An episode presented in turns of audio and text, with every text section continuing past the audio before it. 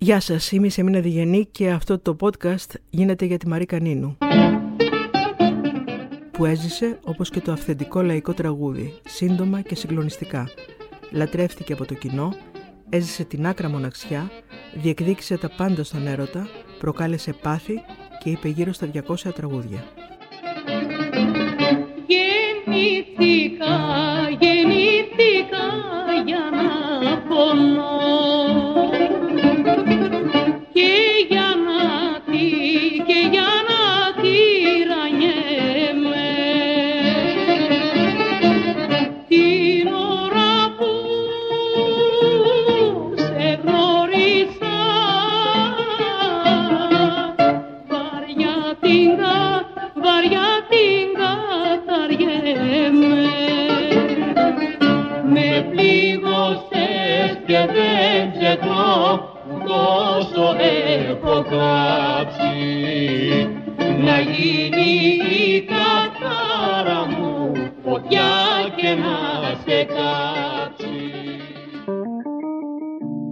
Είναι τα podcast της Λάιφο.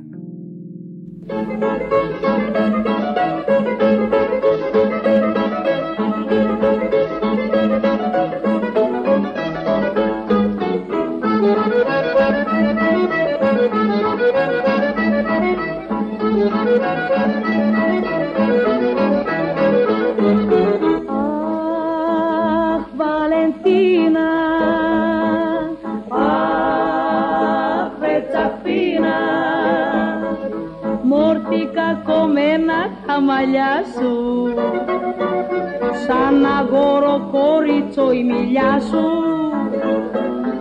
Έχεις κούσα και σοφάρεις κι όπου παίρνεις ρεμιζάρεις έγινες και σοφερινά κι όπως πας σε λίγα χρόνια θα φορέσεις παντελόνια Βαλεντίνα, Βαλεντίνα.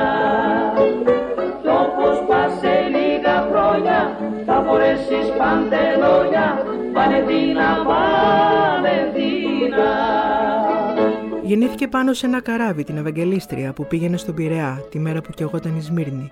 Ήταν 1922 και αυτή έβγαινε στον κόσμο μελανιασμένη ανάμεσα σε φωτιά και νερό. Τρόμαξε ο καπετάνιος έτσι όπως του φάνηκε μισοπεθαμένη. Τη βάφτισε αμέσως με το όνομα του πλοίου, Ευαγγελία, μην τυχόν και πεθάνει αβάφτιστη. Της έβαζε το λάδι και τρίμαν τα χέρια του. Μια μέρα πριν είχαν σφάξει τον πατέρα της μπροστά στα μάτια της οικογένειάς του. Από τότε και μετά, όπως έλεγε και η ίδια, την κυνηγούσε η σφαγή και δεν σταμάτησε να την κυνηγάει μέχρι το τέλος. Και όταν ήταν η μικρή Αρμένη σε Ευαγγελία Ταμιάν και όταν έγινε η μεγάλη ντίβα Μαρικανίνου.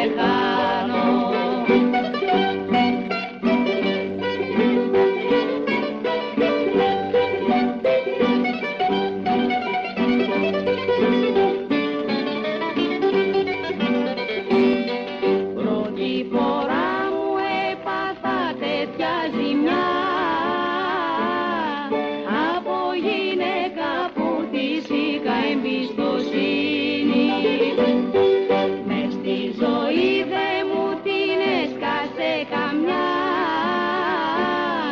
Κι αφού την έπαθα ρε φίλε τι να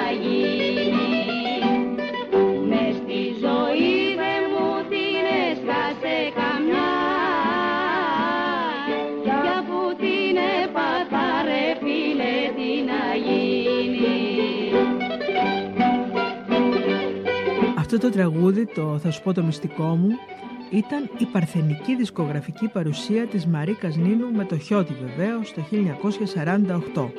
Στην άλλη πλευρά του δίσκου υπάρχει το «Ώρες σε κρυφοκοιτάζω».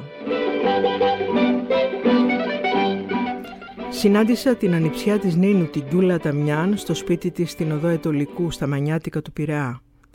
Αυτή η γελαστή όμορφη γυναίκα, κόρη του αδερφού της Νίνου, που φυλάει με ευλάβεια ό,τι έχει απομείνει από εκείνην, παρασύρεται σε απίστευτες λεπτομέρειες όταν μιλάει για τη Μαρίκα, δείχνοντάς μου ταυτόχρονα παλιά γραμματά της από την Αμερική, τότε που τα έξοδα του ταξιδιού εκεί και της νοσηλείας της καλύφθηκαν από έρανο συναδέλφων της, φωτογραφίες φυλαγμένες σε ένα κουτί και το καλό της μαύρο φόρεμα. Όταν είχαν πάει μια φορά στον Αύσταθμο, ε, και ήταν ο Πέτρος Κυριακός, ο μεγάλος ηθοποιός με κάποιους καλλιτέχνες και ε, στον Ναύαρχο εκεί, δεν ξέρω, άρεσαν λέει τα τουρκικά τραγούδια και είχαν ανοίξει ένα σταθμό και μετά έφυγε ο σταθμός, δεν ξέρω τι είναι. Η Μαρίκα εντωμεταξύ, επειδή τα ξέρε καλά τα τουρκικά, άρχισε και το είχε μέσα της, θέλει να τραγουδήσει, άρχισε να σιγοψιθυρίζει. Και μόλις την άκουσε ο Κυριακός, λέει εσύ έχεις πολύ ωραία φωνή. Και έτσι δηλαδή την ανακάλυψε σαν φωνή ο Πέτρος Κυριακός. Haber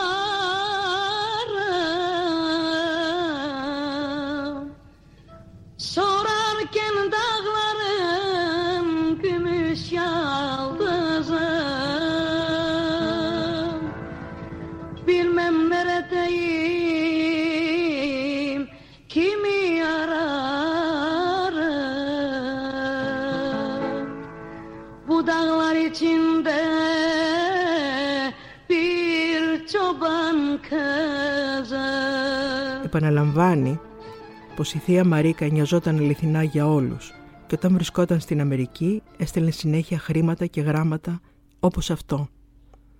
Αγαπημένη μου νύφη και αδελφούλη, πήρα τα γράμματά σας και χάρηκα που είστε καλά. Νύφη μου, σε κάθε γράμμα σου με ευχαριστείς, καλοσύνη σου, εγώ όμως δεν κάνω τίποτα εκτός από ένα καθήκον. Αυτή η ζωή που ζούμε είναι όλα ψεύτικα, είναι όλα ένα όνειρο. Ό,τι κάνεις αυτό μένει. Η καλοσύνη. Εάν μια αδελφή δεν κοιτάξει τον αδελφό ή ένα παιδί τη μάνα του, τότε πρέπει να πάει να πέσει από το φάληρο και να πνιγεί. Ο άντρας σου εμένα είναι η ψυχή μου, το αίμα που τρέχει μες στις φλέβες μου και αυτό ας είναι καλά να τον βλέπω και να χαίρομαι. Αδερφούλη μου διάβασα τα γραφόμενά σου και σε ευχαριστώ για το ενδιαφέρον σου.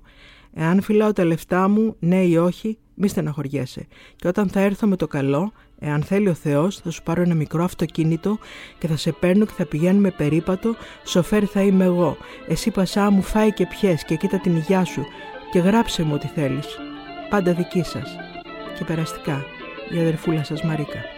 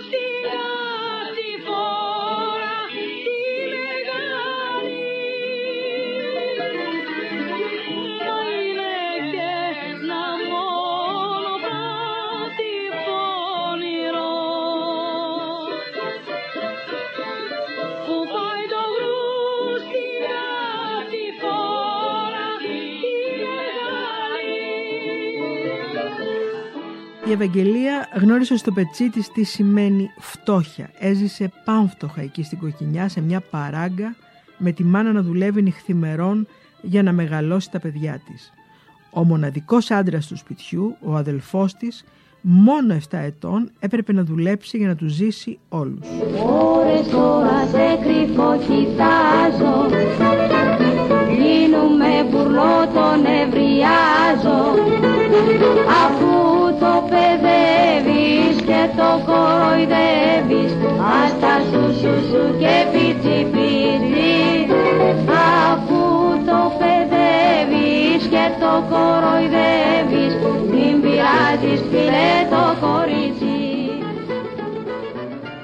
Ο κύριος Ζαντούρε Μπεγιάν, ο φίλος της ε, οικογένειας της μεγάλης τραγουδίστριας, 95 χρονών σήμερα, ζει στον Πειραιά και δεν ξεχνάει στιγμή από τις εικόνες που έχει ζήσει με τη Μαρή Κανίνου. Θυμάται και λεπτομέρειες. Μια μέρα καθόμασταν εκεί στη γέφυρα τα παιδιά, λένε έρχεται μια νύφη.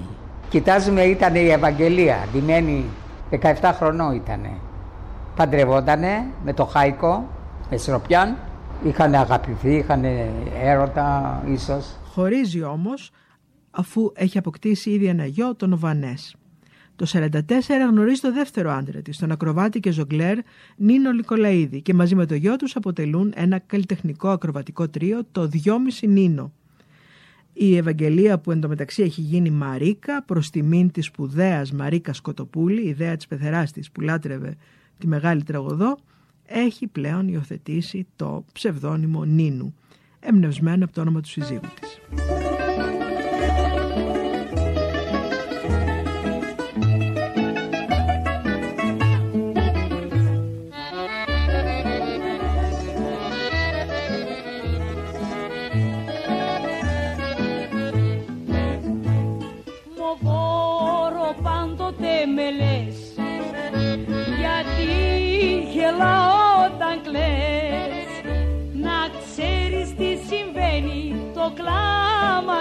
Ομορφαίνει Τι όμορφη που είσαι όταν κλαις. Το δάκρυ σαν διαμάντια αργό κυλάει. Αγάπη μου τι όμορφα που κλαις. Ακόμα λίγο κλάψε και σου πάει. Αγάπη μου τι όμορφα που κλαις. Ακόμα λίγο κλάψε και σου πάει Αυτή η δυνατή γυναίκα για την οποία μιλάμε σήμερα σφράγισε με την ανεπανάληπτη φωνή και το χαρακτηριστικό πάθος της συγκλονιστικά τραγούδια, ματωμένα τραγούδια. Έζησε στην κόψη του ξηραφιού, έδωσε πολλά, κατόρθωσε περισσότερα και μάλιστα επέβαλε την αλλαγή μιας ολόκληρης εποχής στο τραγούδι. Θέλω στα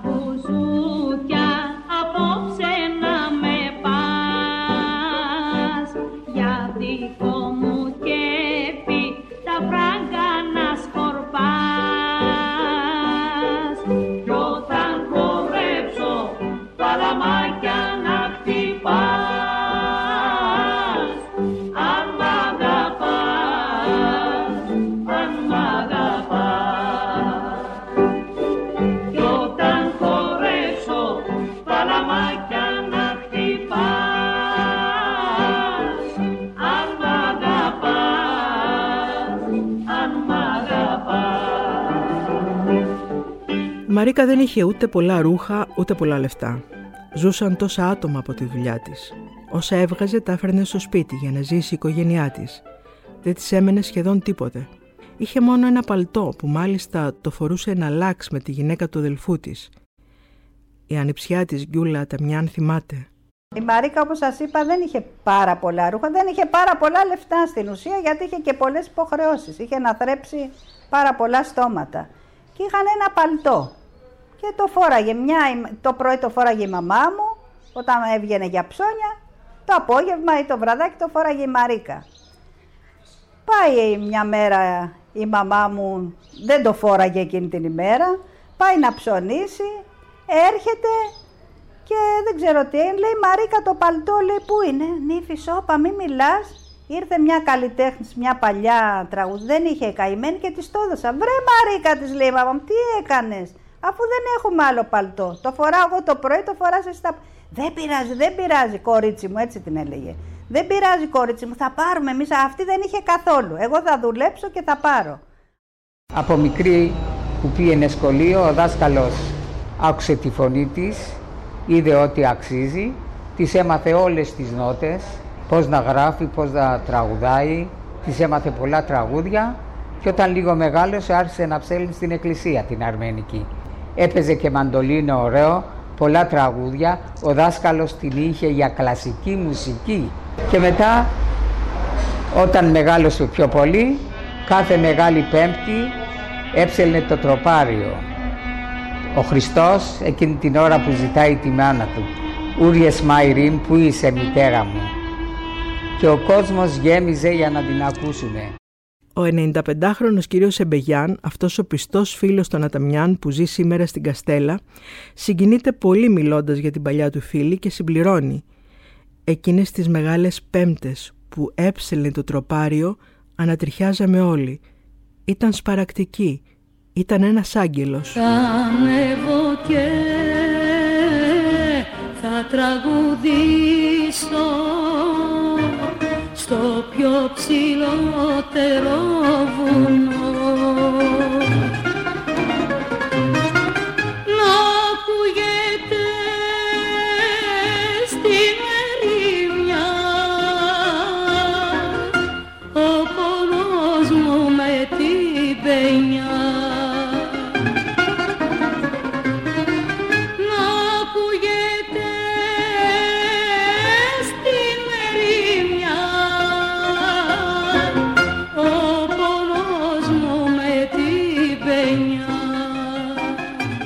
Έφτασαν μόνο 8 χρόνια υπηρεσίας της στα πάλκα και στη δισκογραφία για να αφήσει εποχή.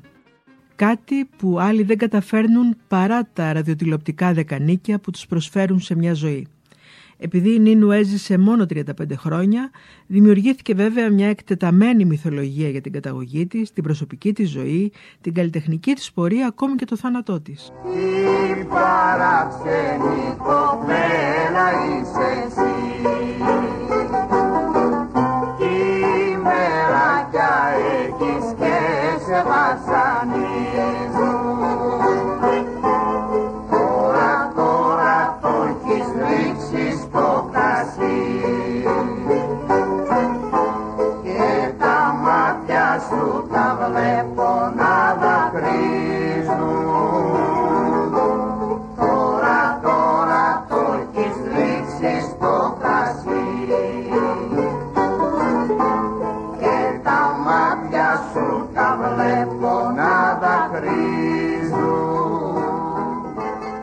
μεγάλη προσωπικότητα του λαϊκού τραγουδιού ο Στελάκης Περπινιάδης αναφέρει στην αυτοβιογραφία του.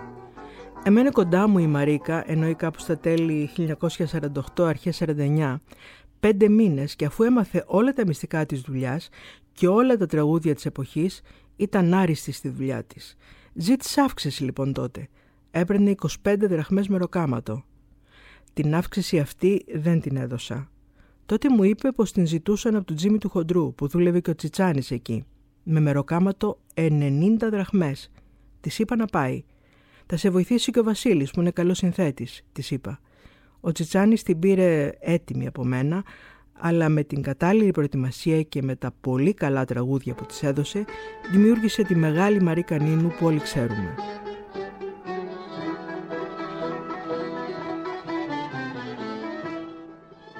Ο Τσιτσάνης λέει για την πρώτη γνωριμία τους. Εγώ τότε δεν τη γνώριζα ακόμη. Ήταν σε κάποιο μαγαζί για δουλειά και έβγαινε και έλεγε κάτι λίγα τραγουδάκια που ήξερε. Δούλευε αρκετό καιρό εκεί, αλλά χωρίς επιτυχία. Ερχόταν στο τζίμι του χοντρού και μ' άκουγε πολλές φορές και κάποια φορά μου ζήτησε να την πάρω στο μαγαζί. Την άκουσα και δεν άργησα να καταλάβω το ταλέντο της. Κατάλαβα πως με δουλειά θα άφηνε εποχή. Γίναμε ντουέτο και κάθε βράδυ στο τζίμι γινόταν χαλασμός από τον κόσμο. Η ουρά έφτανε μέχρι τον Άγιο Παντελεήμονα. Κάθε μέρα συζητούσαν για μας τους δυο. Όπου πηγαίναμε και για έκτακτες εμφανίσεις στα θέατρα γινόταν το σώσε. Η Μαρίκα στο πάλκο ήταν ασυναγώνιστη. Οι κινήσεις της ήταν το συγκλονιστικό, το κάτι άλλο. Όταν τραγουδούσε είχε τέτοια εκφραστικότητα και τέτοια μεταδοτικότητα στο κοινό που νομίζω ότι δεν πρόκειται να γεννηθεί άλλη σαν κι αυτήν. Όταν τραγουδούσε κυριολεκτικά καθήλωνε τον κόσμο στα τραπέζια. Ήταν φοβερή. Τραγουδούσε και δίδασκε κιόλας μαζί με το τραγούδι όπως ο δάσκαλος που διδάσκει τους μαθητές στα θρανία.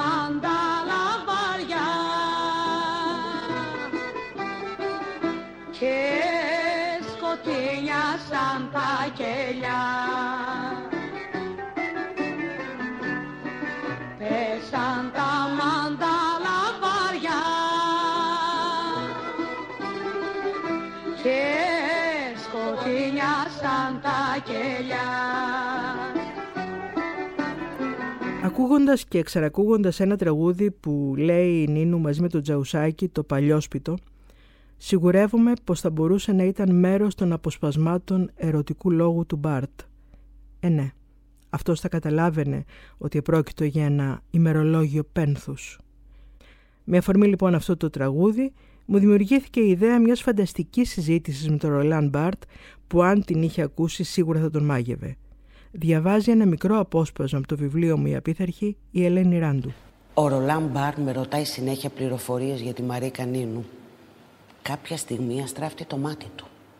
Μήπως θυμάσαι κάποιους στίχους που έλεγαν για ένα παλιό όσπιτο και ένα χωρισμό; Εννοείται κύριε Μπάρτ. Είναι από τα αγαπημένα μου. Το βάζω συνέχεια στο ραδιόφωνο. Και μάλιστα καλά καλά καλά μπορείς να μου το σιγοτραγουδήσεις. Πηγαίνω προς το παράθυρο. Το ανοίγω. Είναι 1950. Η φωνή μου ρυθμίζεται στις 78 στροφές. Γίνεται χειμώνας. Ένας άδειος χειμώνας. Χωρίς κόσμο στους δρόμους. Νιώθω το αγιάζει και στις κουρτίνες διαθλώνται τα φώτα του λιμανιού. Γίνεται πειραιάς. Χωρίς πειραιώτες. Μόνο άδεια σπίτια και εγκαταλελειμμένα πλοία. Από μακριά ακούγονται μουσικές. Μάλλον έρχονται από τους τεκέδες τα μανιάτικα. Σκέφτομαι η επικράτεια των σημείων. Αρχίζω να τραγουδάω χωρίς να ντρέπομαι για τις παραφωνίες μου. Σε τούτο το παλιόσπιτο, σε τούτο το ρημάδι, θάψαμε την αγάπη μας ένα Σαββατό βράδυ στο παλιό σπιτό ετούτο που χωρίσαμε τη βραδιά την τελευταία που μιλήσαμε. Τον παρατηρώ να παρατηρεί υπνοτισμένος μια φωτογραφία της. Σταματάω. Μ' ακούτε; Ναι, ναι, σας ακούω, φυσικά σας ακούω. Μετά τι λέει το τραγούδι; Μπορείτε να συνεχίσετε για λίγο ακόμα. Αμέ. Μέσα στην έρημη αυλή κάτω από τα παραθύρια οι μάγισσες και οι γύφτισες να στείνουνε τσαντήρια. Στο παλιό σπίτο ετούτο που χωρίσαμε και με δάκρυα ποτάμια το ποτίσαμε. Δείχνει έκπληκτος. Μα αυτό δεν είναι ένα ημερολόγιο πένθους, λέει. Κι εγώ έτσι το νιώθω. Έτσι όπως άκουγα παλαιότερα τη φωνή της σε δίσκο, συνεχίζει. Ήμουν σίγουρος πως έπρεπε να ήταν πολύ ερωτευμένη. Και ύστερα σκεφτόμουν, ναι και βέβαια, θα ήταν ερωτευμένη, αφού περίμενε. Ο άλλος δεν περιμένει ποτέ. Υπάρχουν μερικές φορές που θέλω κι εγώ να υποδηθώ αυτόν που δεν περιμένει. Επιχειρώ μάλιστα να απασχοληθώ κάπου αλλού ώστε να φτάσω καθυστερημένος. Και εγώ να σας πω την αλήθεια, στο παιχνίδι αυτό βγαίνω μονίμως χαμένη. Πάντα πάω πρώτη και περιμένω. Τι κατάρα, ε. Ό,τι και αν κάνω, αποδεικνύομαι κι εγώ συνεπέστατος στο ραντεβού. Και μάλιστα πριν από την καθορισμένη ώρα. Η μοιραία ταυτότητα του ερωτευμένου δεν είναι άλλη από αυτήν. Να είναι αυτός που περιμένει. Κύριε Μπάρτ, αναρωτιέμαι. Εσείς που γράψατε τα αποσπάσματα ερωτικού λόγου, που κάνατε φίλο και φτερό όλα τα στάδια της γλώσσας του έρωτα, τα συναισθήματα, την απογοήτευση, τον πόθο, την απόρριψη, το, το, το δράμα του ερωτευμένου, το άπιαστο του ποθητού προσώπου. Τελικά καταφέρατε και να θεραπευτείτε από παρόμοιες ιώσεις; Όχι. Για πολύ καιρό μετά από τον κατευνασμό της ερωτικής σχέσης διατηρώ τη συνήθεια να παραισθάνομαι το πλάσμα που αγάπησα. Μερικές φορές νιώθω και πάλι άγχος για ένα τηλεφώνημα που καθυστερεί και το χειρότερο σε κάθε απρόσκλητο τηλεφωνικό συνομιλητή νομίζω πως αναγνωρίζω τη φωνή που αγαπούσα. Σταματάμε για λίγο να μιλάμε. Σαν έχουμε τρομάξει κάπως για το μέγεθος αυτής της απροσδόκητης εξομολόγησης. Σαν να θέλουμε τώρα λίγη ησυχία για να αποφασίσουμε αν θα ξεκινήσουμε να ντρεπόμαστε ο ένας τον άλλον για όλα αυτά που ξεστομίσαμε. Αλλά μπα, θα συνεχίσουμε να λέμε κι άλλα. Ξεκινάει εκείνος. Νομίζω πως είμαι κάτι σαν ακροτηριασμένος που εξακολουθεί να του πονά το κομμένο του πόδι. Μου συμβαίνει και εμένα αυτό, κύριε Μπάρτ. Δεν μας αφορά όμως τώρα αυτό, λέει μάλλον αυστηρός. Αφορά να συνειδητοποιήσουμε ότι το να αφήνεις κάποιον να περιμένει είναι το διαχρονικό προνόμιο κάθε εξουσίας. Ε, βέβαια. Αυτό είναι το διαχρονικό προνόμιο κάθε εξουσίας. Να σε κάνει να περιμένεις. Και εκείνη περίμενε πολύ ώσπου κάποια στιγμή στην Αμερική το 1953, τότε που δεν ήταν και πολύ στα καλά της, ηχογραφεί ένα τραγούδι του Χιώτη που από κάποιους θεωρείται και μήνυμα προς το Τζιτσάνι. Πες μου αν με βαρέθηκες και αν σου έχω γίνει βάρος. Θέλω λοιπόν να μου το πεις, χωρίς καθόλου να ντραπείς, με όλος σου το θάρρος. Και αν δεν με θέλεις να με κοντά σου, εγώ θα φύγω, θα φύγω μακριά σου. Ανεψιά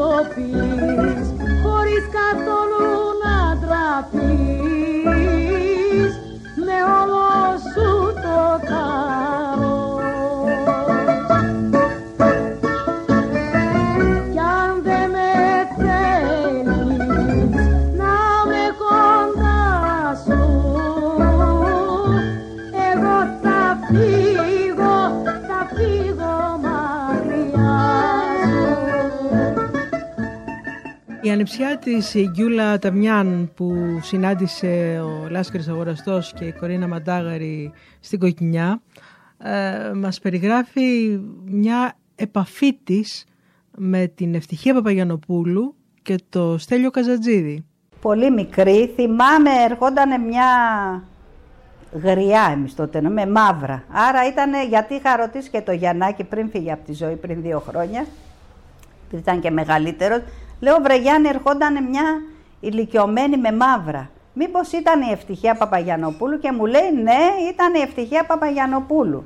Γιατί ήταν και πολλοί φίλες. Η Μαρίκα την είχε συστήσει στο Τζιτσάνι.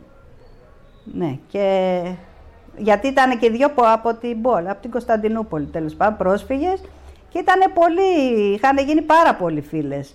Και κάποιες φορές ε, κάποια παρασκήνια, δεν ξέρω, καμαρίνια, ε, συναντιόντουσαν και ήταν πολύ αγάπη. Και ερχόντανε και θυμάμαι εγώ τώρα, αυτό που θυμάμαι, ότι στη μέση είχε κάτι τραπουλόχαρτα. Η θεία δεν έπαιζε, σαν να της ε, έριχνε την πασχέτζα, ξέρω εγώ πώς τη λένε αυτή. Και αυτό θυμάμαι, κάποια τραπουλόχαρτα έτσι πάνω στο τραπέζι. αυτό. Αυτό το θυμάμαι πάρα πολύ καλά. Ερχόντανε πάρα πολλοί καλλιτέχνες. Ε, πολλά συγκροτήματα έρχονταν. Κάνανε και πρόβες και κάνανε και γλέντια. Σύρμα πάνω, σύρμα κάτω, παίζω εγώ το παγλάμα. Και η λάμη τα χορεύει ομορφό κασιλάμα.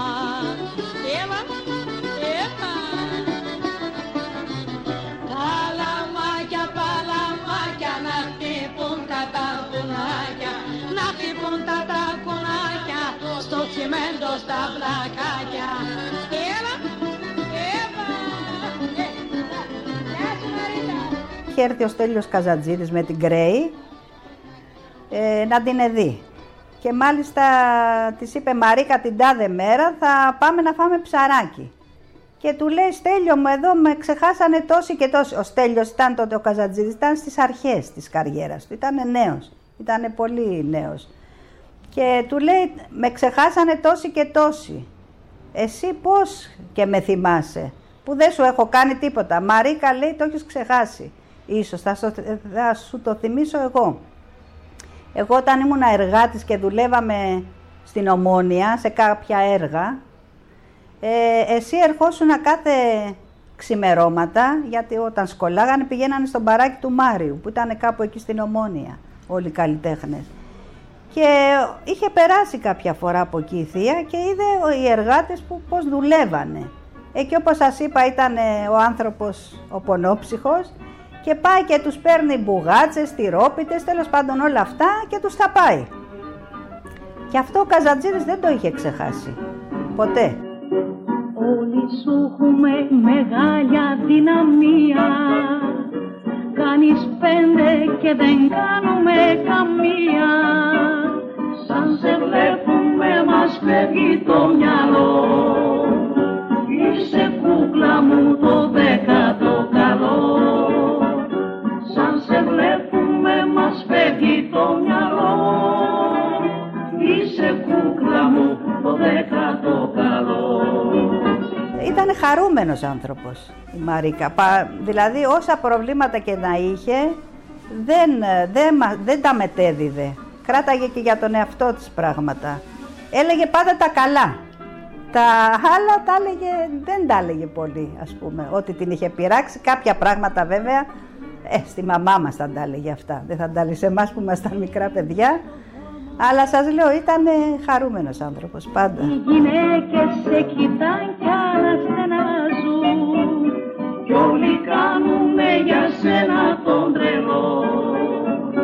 Είσαι κούκλα μου το δέκατο καλό. Κι όλοι κάνουνε για σένα τον τρελό.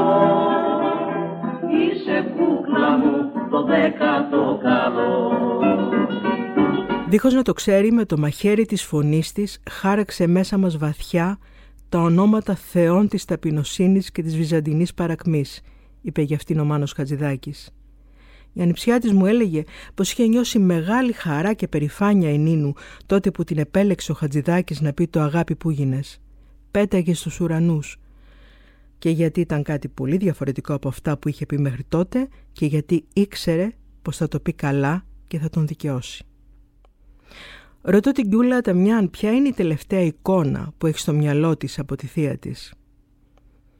Ήταν γελαστός άνθρωπος, απαντά βουρκωμένη, ακόμη και την τελευταία φορά που την είδα στο σπίτι της στο Εγάλεο.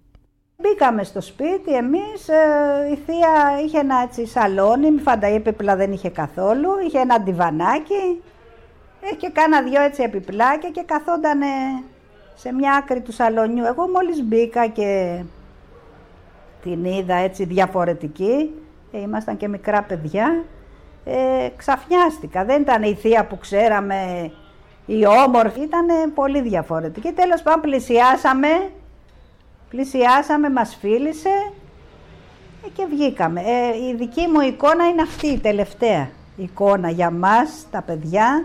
Ίσως τότε μετά που αρρώστησε παραπάνω δεν μας είχαν κοντά της ας πούμε για να μην βλέπουμε. Ε, και μετά από λίγο καιρό ε, έφυγε η Μαρίκα. Τελευταία βέβαια ήταν πάρα πολύ άρρωστη. Ήταν παραμονή πρωτοχρονιάς. Εκείνη πέθανε Φεβρουάριο, 23 Φεβρουαρίου. Ήταν παραμονή πρωτοχρονιάς του 57 και η Μαρίκα έπρεπε να τραγουδήσει στο τζίμι του χοντρού, γιατί θεωρούσε υποχρέωσή της να ξεπληρώσει ένα χρέος. Εκείνο το βράδυ κατέρευσε. Είπε όσο άντεχε από το γεννήθηκα για να πονώ και λύγησε. Μετά από εκείνη τη νύχτα πήγε στο νοσοκομείο και στο τέλος σπίτι. Για να φύγει 23 Φεβρουαρίου μέσα στην αγκαλιά της οικογένειάς της. Τέσσερα χρόνια μετά, ο Τσιτσάνης στη Θρηνή με ένα τραγούδι που ερμηνεύει και την Γκρέη. Κυριακή σε γνώρισα, Κυριακή σε χάνω, θέλω να είναι Κυριακή και αυτή που θα πεθάνω. Έχασα τα μάτια που αγαπούσα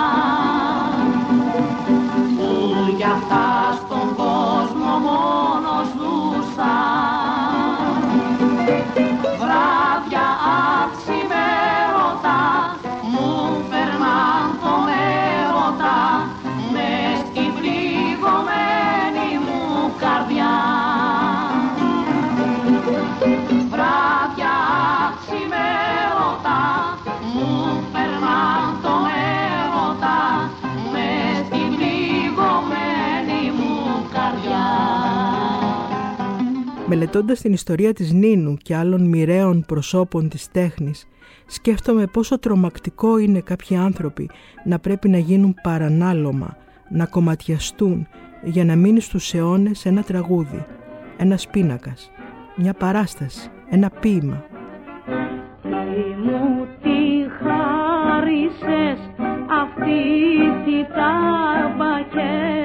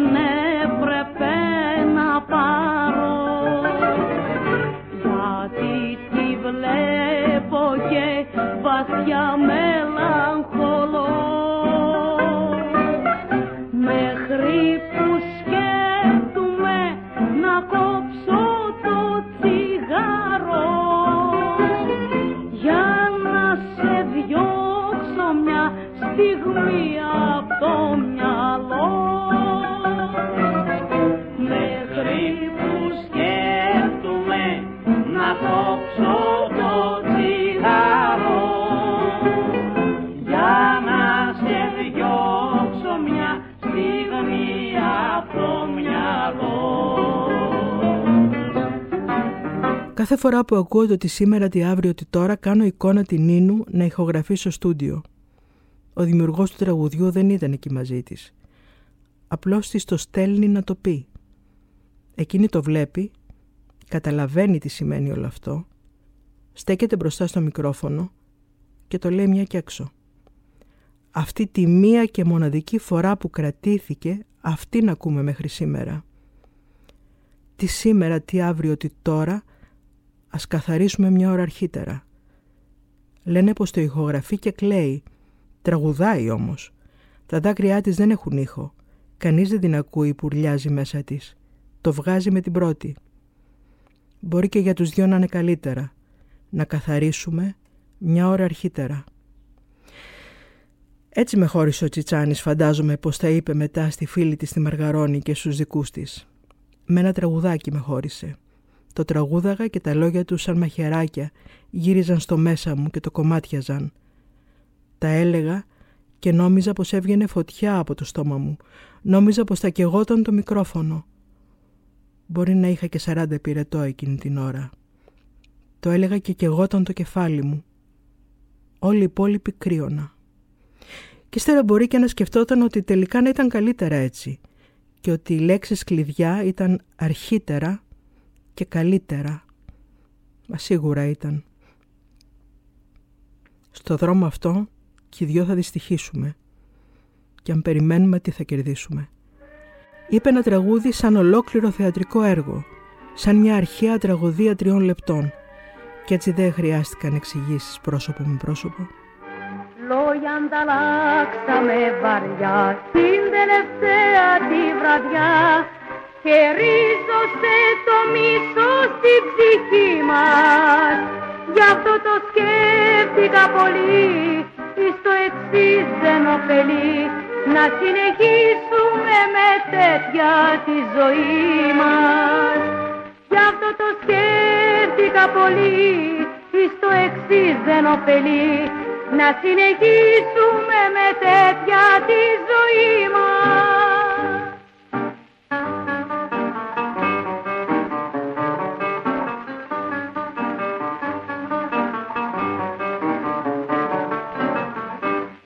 Θα ήταν καλύτερα θαρώ να βασιστούμε στον καιρό.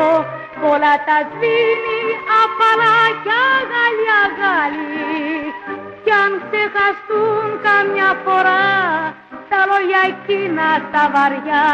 Ίσως αγάπη μου να σμίξουμε και πάλι. Κι αν ξεχαστούν καμιά φορά τα λόγια εκείνα τα βαριά ίσως αγάπη μου να σμίξουμε και πάλι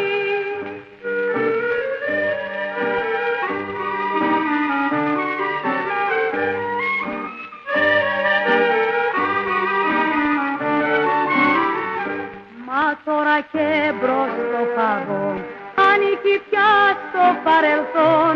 Ο ερωτάς μας που μας είχε βασανίσει γιατί τα λόγια τα βαριά μας την πληγώσαν την καρδιά και κινδυνεύει η αγάπη μας να ζήσει γιατί τα λόγια τα βαριά μας την πληγώσαν την καρδιά και κινδυνεύει η αγάπη μας να σβήσει.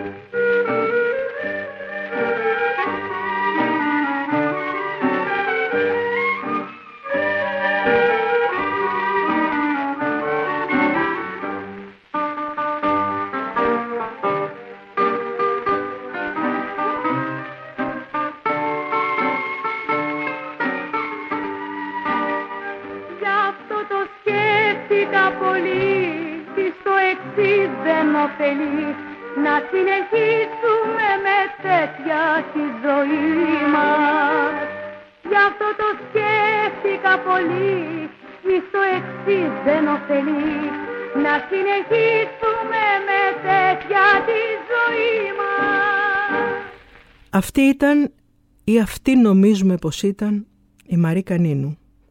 Η παράξενη κοπέλα, η Σεράχ, η Μποέμισα, η Βαλεντίνα, η Ευαγγελία της Φαγής.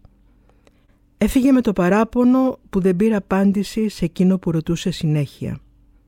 Γιατί έπρεπε να πεθάνει τόσο νωρίς; Γιατί έπρεπε να πεθάνει χωρίς να έχει γεράσει; Και γιατί να έχει πέσει τόση λίγη αγάπη στο μερτικό της;